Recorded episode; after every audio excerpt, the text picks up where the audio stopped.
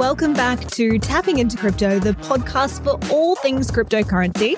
If you are still scratching your head about what has happened with Luna and the market over the last fortnight, make sure you jump back and listen to our latest crypto catch up where Tommy and Pav break down their thoughts on what's happening and some sneaky news. Probably the most bullish news that we've seen come out of the market this year is in that episode. So if you haven't tuned in just yet, make sure you add that to your hit list for this week.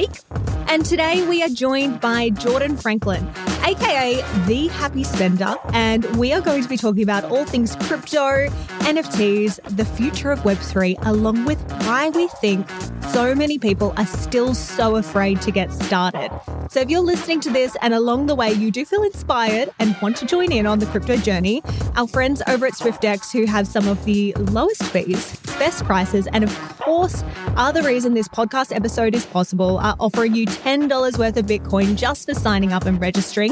And you can find the link in our show notes to get started. Because whether you're a beginner, a Bitcoin veteran, or just crypto curious, I am your host, Alicia Chapman, and this is Tapping into Crypto. Welcome to the podcast, Jordan Franklin, aka the Happy Spender. It's so good to have you here with us. Thank you so much for having me. So cool. Now, I know that a few of our listeners will already follow you on your journey, probably on TikTok, perhaps, or Instagram. But for those that haven't come across your page yet, can you let us know a little bit about who you are and, and how you help people navigate through the space of, of crypto and the financial world as well?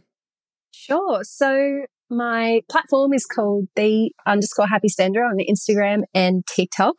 And I created it as a place where I could talk and connect with other people about sort of investing and financial wellness. And it has morphed into something not completely different, but I don't think I ever would have envisioned myself going down the cryptocurrency and Web3 pathway. And it really all started with a TikTok that I uploaded last year where I committed to doing a 30 day learning journey. So I was going to learn about something new about the crypto space each day and then share it with whoever. I maybe had 20 followers at the time. So, you know, whether anyone was listening or not, it sort of it didn't matter at that stage because it was actually a really nice personal challenge and I just didn't know anything about cryptocurrency.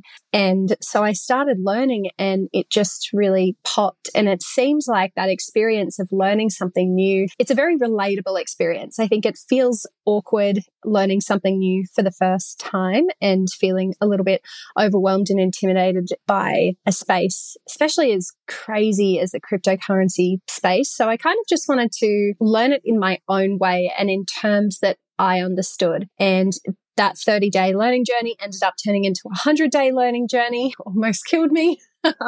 doing that but it was it was a really really good learning experience and i made plenty of mistakes along the way i learnt a lot in those 100 days and you know it sort of is the thing that's led to what I'm doing now. I've quit my corporate job. It was initially going to be a leave of absence just to take a break and perhaps see if I could make something of my platform. Now, to where it's turned into a, full time thing. It's like I'm taking the gap year I never had. So I'm really, really enjoying it. But I guess in marketing, there's this thing called the rule of seven. And they say that, you know, a person needs to hear a message seven times in order to take action and be prompted to do something about that information that they've been given.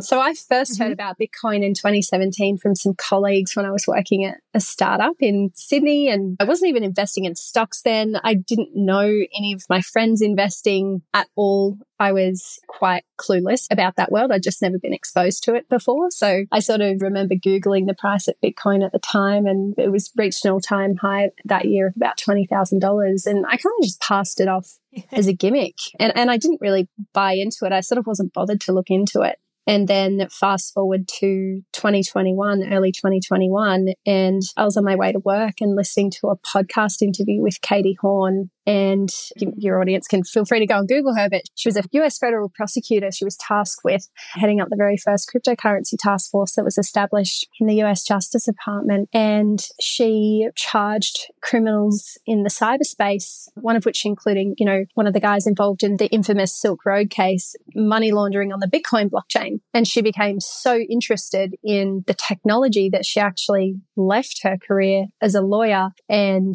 decided to pursue a career in Web3 and she's just raised $1.5 billion for her venture capital firm, which is incredibly exciting. But I think that hearing a female with a non technical background, so a non STEM background, talk about cryptocurrency in such simple terms was a real eye opener for me.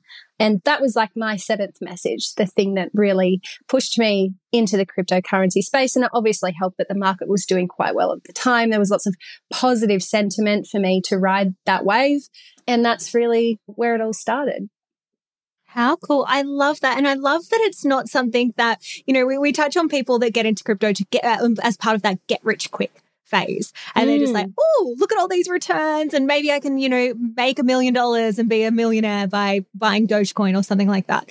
Whereas if you've come into it from a tech perspective as well and you understand that as part of your journey, it just yeah. makes it so different and such a different journey and adventure to be on when you come from that angle. So yeah. I love that that was the way that you entered. And of course, the question that we ask absolutely everyone to the podcast is what was your first cryptocurrency purchase? And of course, do you still have have it now? So I remember when I made my very first cryptocurrency purchase, and that was day 19 of my cryptocurrency journey. And I remember sharing what I bought. Lots of people in the comments were like, that's like the boomer crypto starter pack. you know, the, the, kind of, you know, where, where everyone starts. But, you know, I was okay with that. It feels like a very risky space. And I felt it was only appropriate to be smart about what I was investing in first, even if that meant I was a bit of a, a, boomer. But my very first cryptocurrency investments were, of course, Bitcoin and Ethereum. And I will always dollar cost average into those two cryptocurrencies. They're very different cryptocurrencies, but I believe in the use cases for both of them. It also helps that they're obviously the top two cryptocurrencies in the world, Bitcoin being the first, Ethereum being the second. And then I also invested in Polkadot, Cardano, and VeChain. And I think that those were my very first cryptocurrency investments. And it, it, took a decent amount of research to kind of arrive at that decision. And I remember even people saying it should have been the first thing that you did was buy crypto. Like, why did you wait for so long? But it was really important to me that I took the time to research and understand what I was getting myself into. Even though I think that buying, say, $10 of Bitcoin just so that you have skin in the game and you're invested, and if that's something that prompts you to learn, then fabulous. I definitely think that's a really good approach as well. But even then, my investments have changed. I'm not in those, some of those cryptocurrencies anymore. I've picked up other ones. And that's something I think, you know, when you get into cryptocurrency, you might find yourself sort of readjusting your portfolio. At least I do much more frequently than my stock portfolio. Oh, for sure. And it's because things change so quickly. Even just mm. in the last mm. couple of weeks, we've seen so much volatility and so much change.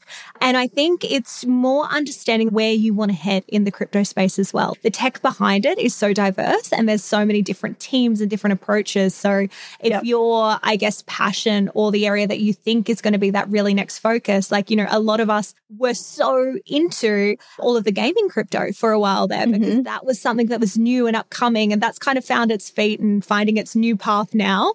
And so for us, like, and me personally, my next thing is like, okay, what's that next strategy? What are we going to focus on now? What tech is exciting and where do I want to be part of now? I'm excited for that because I feel like the market's sort of in this downward spiral and there's no better time than now to kind of reset and just take a minute and start researching that next wave of projects that might come about. That's something I'm really, really excited about you know, especially seeing projects in the, the move to earn space, which I think is so cool. I'm not sure if you've heard of STEPN, but it's that app that you can download and you buy one of like a sneaker that's an, actually an NFT. And then you can use that sneaker to earn cryptocurrency when you go for walks or runs. So, uh, you know, I just think that's so cool. And there's so many interesting projects just like STEPN kind of cropping up in the crypto space. It's like you want to concentrate on maybe pick like a few different themes and then research the projects within each one of those spaces and yeah, we can definitely talk more about that. Well, oh, yeah. So. There's a, a whole rabbit hole we can go down in terms of Web3 and the exciting projects that are there. What intrigued you about the Web3 space? So, the Web3 space is made up of different components. I think Web3 is like a blanket term, right? That for everything that is happening in this new and emerging space, including cryptocurrency, NFTs, DAOs or decentralized autonomous organizations. I think it's kind of like the catchphrase at the moment for this new form of internet that we are seeing. And the thing that really excites me about Web3 is that it's building on Web2, which is a form of the internet that we're familiar with, but it's taking that and putting the power back into the hands of the individual. So right now, you know, if you think about Web 1 was the very first sort of iteration of the internet where it was very, very clunky. People thought it would fall over, it would fail. The internet was kind of, it got legs and then people thought that it was going to disappear, but it didn't. It proved its effectiveness and evolved into Web 2, which is the the version of the web that we know today. And that is where you have these big companies that we use, but they'll also control our information. So you've got the Facebooks, the Googles, the Amazons, and whilst we all sort of know and love these platforms and these brands, there are really big issues with privacy and data and these companies collecting that data for marketing purposes and whatnot. I'm sure we've all kind of had that weird thing happen to us where we're talking about something with a friend and then the product shows up on our phone as an ad. It's a little bit freaky. But then yeah. the, this version of Web3 really, it's about sort of reducing the ability for big corporations to take your data by letting you transact in a way that cuts out the need for that middleman, that cuts out the need for the Facebook or for the Amazon or whatever. So I'm really interested, I think, in the concept of Web3. And obviously, NFTs are a part of that as well, something that I'm mm-hmm. super excited about at the moment. So there's a few Web3 projects, I guess, NFT projects that I am looking into at the moment. Oh, yes. And I would love to go into those. And I love the explanation that you just gave for Web3 as well, because it's such an easy way to kind of get your head around it. And it's something that I know for a lot of people will take a couple of times of hearing it, like that, that seven times mm-hmm. to hear it. And then finally it will just click and you're like, oh, I get how it's different. Mm-hmm. I get how it's evolving. And I think one of the best ways that I've ever heard it simplified is like your first iteration was just read only. Mm-hmm. literally, you just jumped on a page and all you could do was read what was on there. You couldn't do anything unless you were coding. Mm-hmm. And then there was read write, which is like Facebook and those other examples that you mentioned in Twitter, where, you know, we can also interact with that page without having to be a coder. And now where we're moving to is this like read, write, own space where we also can own the information that's going on there. So you own the data that you're inputting, you own everything that you're interacting. And in like touching on mm. NFTs, that's an even more exciting space where we're just getting started. And I don't think anyone knows where we're going to end up with that. Like there's so much potential, so much space for growth. And we are just kind of trying everything at the moment. So people, when they think of NFTs and they're like, oh, just like a picture, I can just right click and save. And it's like, well, no, there's so much more behind it. But again, at the same time, I really don't think we're seeing any of the potential of where we're going to go with that space. So moving into NFTs, are there any that you've been involved in that you've just loved, I guess, the utility behind it as well as the, the picture that you get as well? Yeah, definitely. And I love that point that you just made about there's so much unrealized potential in the NFT space. I think largely based on people's misunderstanding of what NFTs actually are. And like you said, we're sort of seeing these images of cartoons and whatever. And it just seems absolutely ridiculous that anyone's paying like hundreds of millions of dollars or tens of millions of dollars for just a JPEG, but it's not just a JPEG to a lot of people. You know, I think value is subjective and if something's valuable, then it's valuable because we say it's valuable. And this is what I base when I'm looking for good NFT projects. I think about the utility of the NFT. So what I get when I buy that NFT, do I get a piece of art? Sure. Is that the only thing I get? Okay. What else do I get based on this project? What utility has that project built into the NFT? For example, one project that I've just bought into is called My BFF and they have a whole mission to bring more women and non-binary people into the space to help educate more people about Web3 and make it a more inclusive space in general because we know that cryptocurrency and Web3 is largely male dominated. But there is such a huge opportunity to cast a wider net and to bring more people in and to make more people feel welcome. So that's kind of their whole mantra. Same as projects like Boss Beauties as well. I think they're the two really big ones that I'm focused on at the moment. But with my BFF, I spent close to 3,000 Australian dollars on one of the NFTs. And for me, that gets me access to a community. Obviously, there's only a collection of 10,000 NFTs in a project like that. So I get access into a community that's full of like-minded individuals. I get invited to regional workshops, seminars, events. I get VIP access to my BFF Con event in 2023 if I choose to go to that. And I think that they host exclusive video calls with celebrities that are also advocating for more education for women around Web3. So they had a call the other day with Gwyneth Paltrow and, and Mila Kunis. And for me, that NFT is so much more than just an image. It's like I'm investing in myself in a very Web3 way. You know, I'm investing in bettering my knowledge. I'm investing in expanding my network. And that's how I look at the NFT space and discern the good projects projects from the great projects. Not always with the intention of selling that NFT on what I think that lots of people, when they think about NFTs, it's how can I profit from this thing? When people say I have $20,000 worth of NFTs, well, that's great. That's the value that you paid for it. It doesn't necessarily mean that it's going to sell for any more than that yeah, my real focus there is just to make sure that whatever NFTs I'm buying into, um, sure, it'd be great if they have future investment value, but really it's a different kind of approach to being part of these communities that I don't think would get access to from, you know, my little bedroom here in, yeah, in my parents' backyard here in Canberra. yeah. And it's like you're buying access to a community. If people think about buying a membership, yep to even a, a, local sports club or an online community, like buying a membership is not a foreign mm-hmm. concept, but buying an NFT that gives you access to a membership of a community feels like something that is so far removed. But if you take back what you're actually doing, and my BFF is a, a fantastic example of this, um, a lot of what Gary Vee is doing around VeeCon is also a really good example of this as well. Is that the thing that you're buying is, yes, of course, future access to future things, but primarily you're being part of this community that is exclusive, that the only way you can be part of it is by buying one of these NFTs. Mm-hmm. And there's just so much potential for that as well. And so many things like you touched on DAOs as well and a new way of working. We've got an epic episode around how you can integrate that with your workplace. But there's so much scope for NFTs to be included there as well. So, you know, you could talk about this all day and the different potentials and where we could go. But I think it is just really focusing on that community space. And something that I love that you have on your Instagram is your NFT tracker. Oh, yeah that you've got in your link tree. Did you make that yourself? Yeah. Can you talk through, if someone hasn't seen it, what sort of things you have on there? And it's basically a list of things to perhaps consider before you go and purchase your NFT. And I just loved the thought behind it because, as you said, so many people, they jump on, they're like, woohoo, NFT, I'm going to buy a picture of a monkey. Well, if you can afford one of those.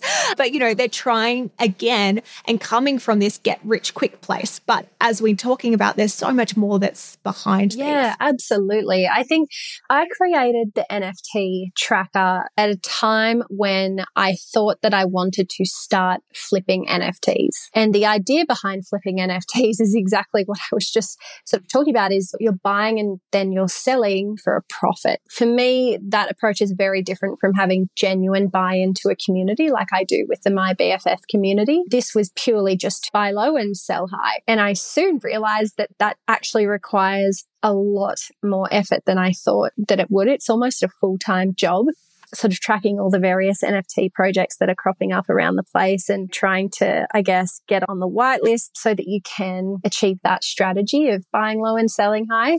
And for anyone who wants to do that, I'd highly recommend you go and follow Josh at NFTs for Noobs. He runs a really good page all about that. Mm-hmm. So I would say my tracker doesn't receive as much love from me as it did at a certain point in time, but I still absolutely find it useful. And other people I'm sure would find it useful if they're keen to try NFT flipping is how do you discern the, the good and potentially valuable projects from the rest. So this tracker includes things like information about the team.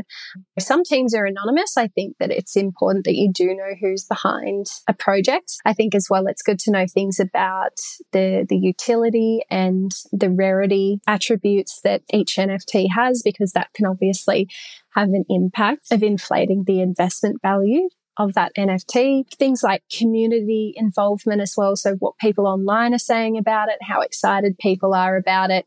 You're really looking for the narrative around the NFT? What are people saying about it? And is there going to be enough demand there for you to be able to sell that NFT on? But looking at this now mm-hmm. is a really useful spreadsheet. It is so good. And it's so good. And guys, this is just free mm. in Jordan's link tree on her Instagram. We'll pop that in the show notes. You can go have mm-hmm. a look. But the reason I loved it is it's great for flipping, but it actually makes you think about why am I purchasing this in the first place? Which so I think true. the questions that you've asked people to consider there are things that people should consider whether they're buying it to flip or buying it to hold. If you're not asking the questions or don't know who the team is behind it and you don't know what the utility is and even the rarity to some extent. Like mm. people go from one extreme to the other with this. Like I know there's a whole heap of guys in, in a couple of Discord chats that I'm part of and they're just using SQL queries and creating all these graphs and tables and they're like, this is the one you should buy. And you know, you can go to a whole new world of extreme with that. But it's just interesting to know, like if you get something that is super rare, like when you're minting, if it's a random mm-hmm. allocation and you happen to get something that is super valuable, you don't know that if you haven't done your research. So if you put it up for two ETH and it should have been up for like 20, mm-hmm you just aren't educated again in this mm. space. Mm. So I think it's really good questions for people. Yeah, totally. And it's all just that that broader research piece. And, you know, I really do think that in this space and in general, I think learning and doing your own research is a form of self care. It minimizes that risk of making mistakes, albeit making mistakes is okay. So I think it's a natural part of being in this very new and emerging space. The more you can sort of equip yourself with the tools and knowledge, I really think the better off you'll be. A hundred percent. And we touched on before a super interesting project called called which is epic. We've mentioned it a couple of times on the pod. A few people have raved about it. I personally haven't used it myself, but it's just a really great example of where this world is morphing to. Are there any other projects that have caught your eye that you've kind of been really excited to see come to Yeah, I there are a few things that I'm looking at at the moment. The projects like STEPN I'm excited about because I love health and wellness and I love going to the gym and I love being active. So if you can earn passive income by doing that, gym memberships don't come cheap these days. you know, if you can earn a little bit of passive income whilst exercising, then I think it's very cool. Now, STEPN is the first successful example of that, and it'll be interesting to see how Goes and if it will be here for the long term. And defining what the long term is in the crypto space is a little precarious, right? Because who knows what will sort of come and go, especially as all these cryptocurrency projects vie to be the next Google and the next Facebook. But yeah, definitely the move to earn space um, one other space that has caught my eye recently is the explore to earn space. So the sort of projects in the metaverse that are incentivizing you and paying you in cryptocurrency to go and explore their virtual worlds. That's quite cool. And there are two other ones that are much less fun, but very important. And one of those is decentralized storage solutions. Yeah. I think that a lot of people think that once, you know, the NFT is on the blockchain, it just sits there and it's like this magic thing. But actually, the NFT needs a place to live in the blockchain and that place has to be stored somewhere. And that storage place has to be maintained by people. And there have been these instances where people are opening up their cryptocurrency wallets and their NFTs have disappeared because their NFTs haven't been stored properly. So decentralized storage solutions like IPFS definitely have caught my eye and I'm intent on researching those kinds of projects. Um, really boring. Like I would say that's like not the most exciting space, but super but important. important. Super so important. important. And then I would say the other one again, which I wouldn't put in the most exciting category is bridging solutions. I recently discovered earlier this year the report that Messari releases every year called Crypto Trends, you know, so be Crypto Trends 2022. And I read through this report and it was super, super insightful and helpful. Um, I'd recommend that resource to anyone who wants to understand sort of the lay of the cryptocurrency land. But in that report, they noted that bridging solutions are going to be something to watch for this year. And basically what that is, is blockchains need a way to talk to each other they need to be interoperable so that it makes it easier for us to transact on all the different networks. I think anyone who has tried to set up a cryptocurrency wallet and start transacting on the blockchain, it can be a little bit frustrating when you're constantly having to convert like currencies back and forth and to kind of move funds from place A to place B. It can be a little bit clunky. And so bridging solutions are sort of mm. aimed at making that process a lot more seamless. And I think that if you can make the blockchain space a place that's easier to use, that's ultimately going to draw more people into it, which I think can only really be a good thing. So yeah, a few spaces that I've got my eye on at the moment. Definitely. Like bridging solutions is super interesting space because it's something that is clunky at the moment. And often when you're starting out, and I remember when I first did, you don't know what you don't know. And so it's not until you try to do something and then it fails and then you're like, oh my God, I can't transfer from here to here without going to here, here, here, and here first. Is just mm-hmm. such a journey that you don't know until you go down. And then when you realize how much it costs you, to transfer yes. from each place along the way and all the hops in the middle. It's just something that, again, you never know. So, really interesting space that, again, we haven't really touched on on the pod. So, thank you so much for bringing that up it's something that people definitely need to be aware of. Definitely something to talk about. Hopefully, we can sort of talk about all these things and how much they might improve the space. But I would highly implore, like anyone, to create a cryptocurrency wallet and start playing around so that you can get a feel for what it's like to transact in that world. So then you'll sort of realize the pain points. And obviously, every good cryptocurrency project aims to solve a problem. And if we can solve some of those pain points in the cryptocurrency space as it evolves, then that can only be a good thing. And going back to Web3 and this whole ecosystem in general, something that I saw on your page, and I've seen it a few times now, and it's just, it breaks my heart every time I see it, is that 81% of the participants in Web3 are male which if you step back and you think about it, you think about the people that I interact with, like, yeah, that feels pretty true. A lot of the people that are hosting podcasts that are on YouTube are also males. And if you think back, I guess, and draw parallels to tech, women in tech has only really become a focus point in the last five ten years. And there's been so much push and so much support to really increase the amount of women in tech. And it's space that I love seeing women get into and love seeing them find their confidence and find their feet. What do you think we can do to increase the amount of women who are interacting with crypto and interacting with Web3? I think we just need to keep talking about it. There's a few factors here at play. And I think that obviously one of those is that there is a widely held perception that cryptocurrency is just for the next generation of tech bros.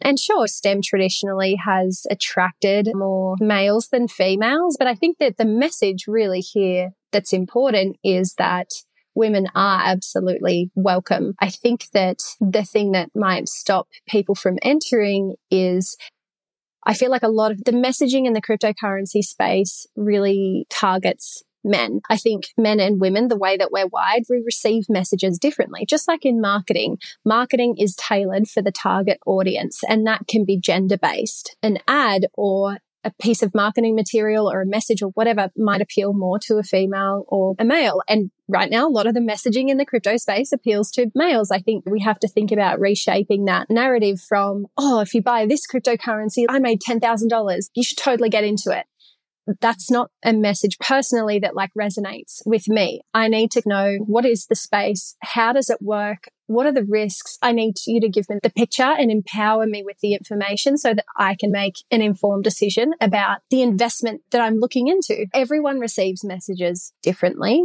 whether you're, you know, male or female or non-binary, but I think we need to just work actively and work hard to make more women feel welcome. And that's why I selected bright hot pink as my main color scheme on my Instagram page. Ultimately, it ultimately doesn't matter what color it is really, but I wouldn't say that the marketing person say in the crypto space really targets everyone. So yeah. it's nice to have a balance and make people feel more welcome regardless of what gender you are.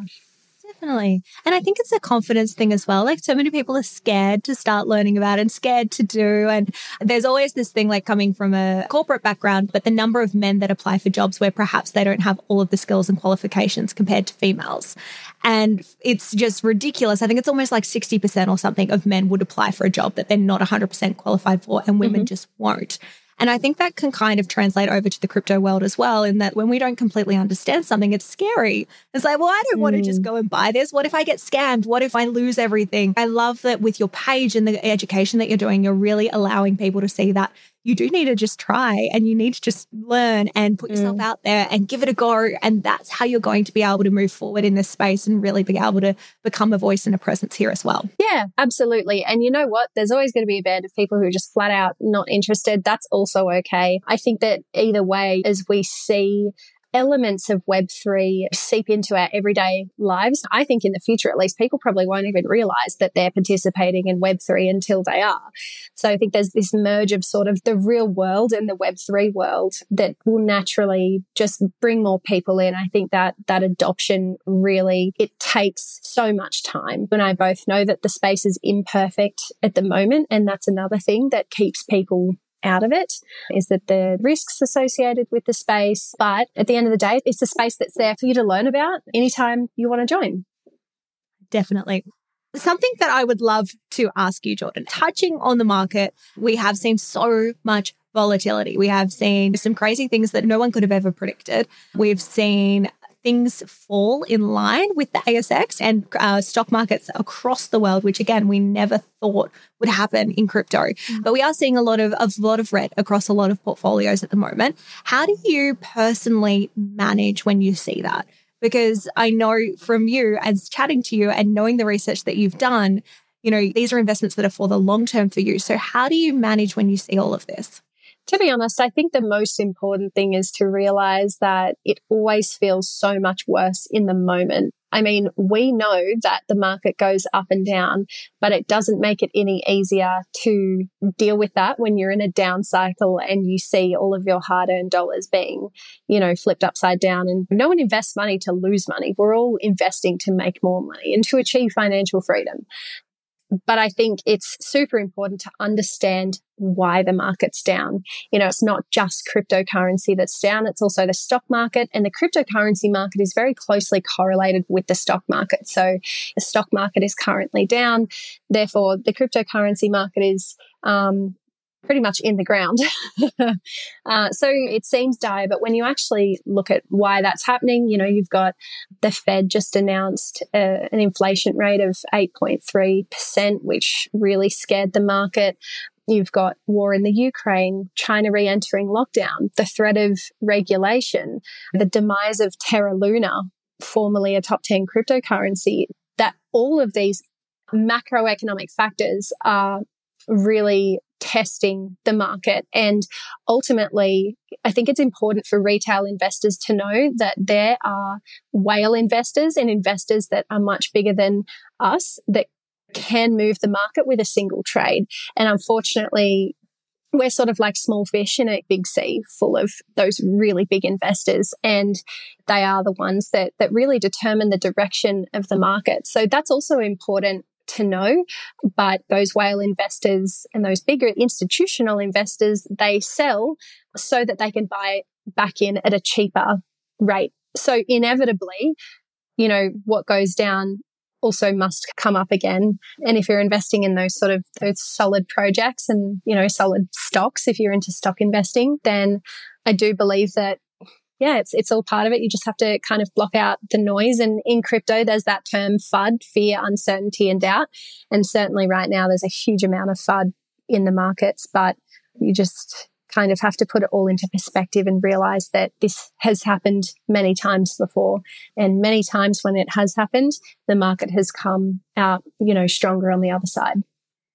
Yeah, and that perspective is such a strong thing to have as well, especially when you're touching on the the macroeconomic factors and the things that are happening in our world. We haven't had these happen before. We've had lots of crypto cycles, but we, mm. we haven't had a war going on at the same time, and we haven't had inflation mm. sitting where it is at the same time. So, you know, seeing the dip that we're seeing, I, I personally feel like with what's going on, it should be worse than it is. So it's, oh, and I agree, really uh, taking advantage of, of everything being on sale um, mm-hmm. in our eyes. But you know, there's so much going on, and again, it's not just crypto; it's every single part of the world that we're seeing this right now. So for anyone Definitely. feeling it at the moment as well.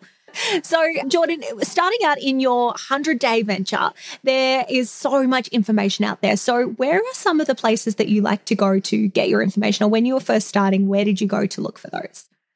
Such a great question. And I think that I'll preface this answer by saying that what I learned is that learning about cryptocurrency doesn't take like a chronological approach. You kind of don't start at chapter one and finish at chapter 10. And it, it actually takes much more of a piecemeal approach. And it's not the most comfortable way to learn, I would say. You know, you do have to let yourself get down the research rabbit hole because really the process of learning about cryptocurrency for me at least was taking pieces of information and not quite understanding it all initially, but then being able to mm-hmm. take all the pieces and the more pieces I took, you know, you're able to form a picture and, you know, really get a sense of what the space looks like and, and learning just, you know, new terms as well. You're learning a whole entire topic. So, you know, I definitely had to be patient with myself in that process, but Google is your best friend. Just start reading, start small, you know, think about what kind of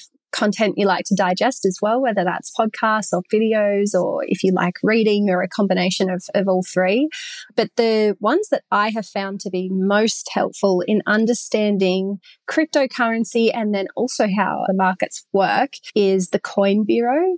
Guy is the person who is behind that. His analysis of kind of the crypto space is so incredibly helpful. And he has such a great YouTube video on crypto for beginners. So I would highly recommend that, you know, if I could go back and tell myself to start somewhere, it would be with that video because it's such a good explainer of what cryptocurrency is.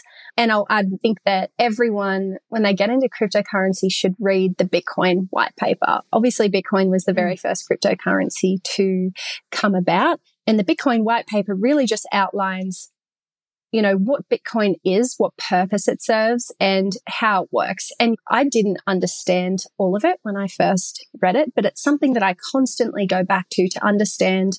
Okay, what is the purpose of Bitcoin? You know, why did it come about? And how can you compare Bitcoin to, to other different assets to figure out its value? So the Bitcoin white paper is also a really, really great resource. So probably start start with with those really basic ones.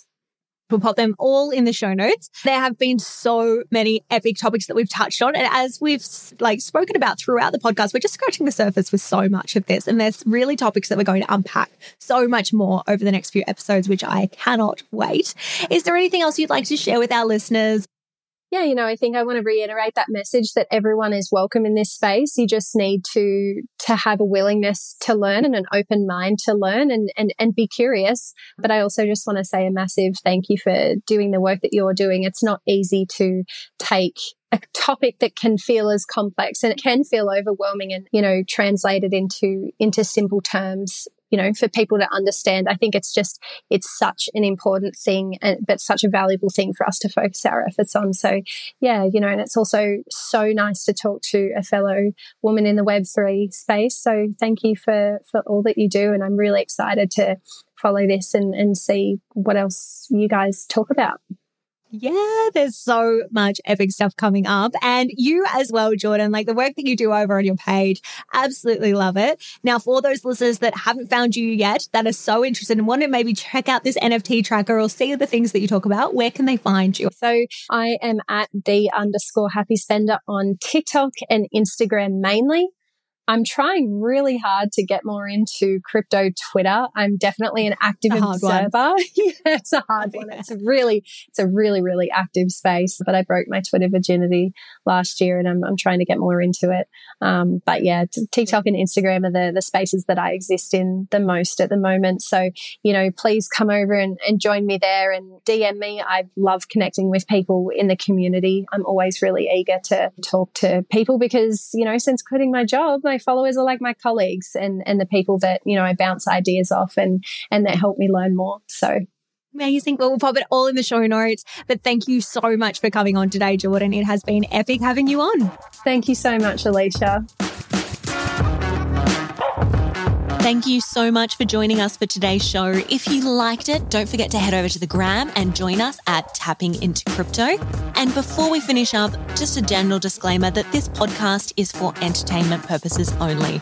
And the opinions on this podcast belong to individuals and are not affiliated with any companies mentioned. Any advice is general in nature and does not take into account your own personal situation. If you're looking to get advice, please seek out the help of a licensed financial advisor. We'll talk to you soon.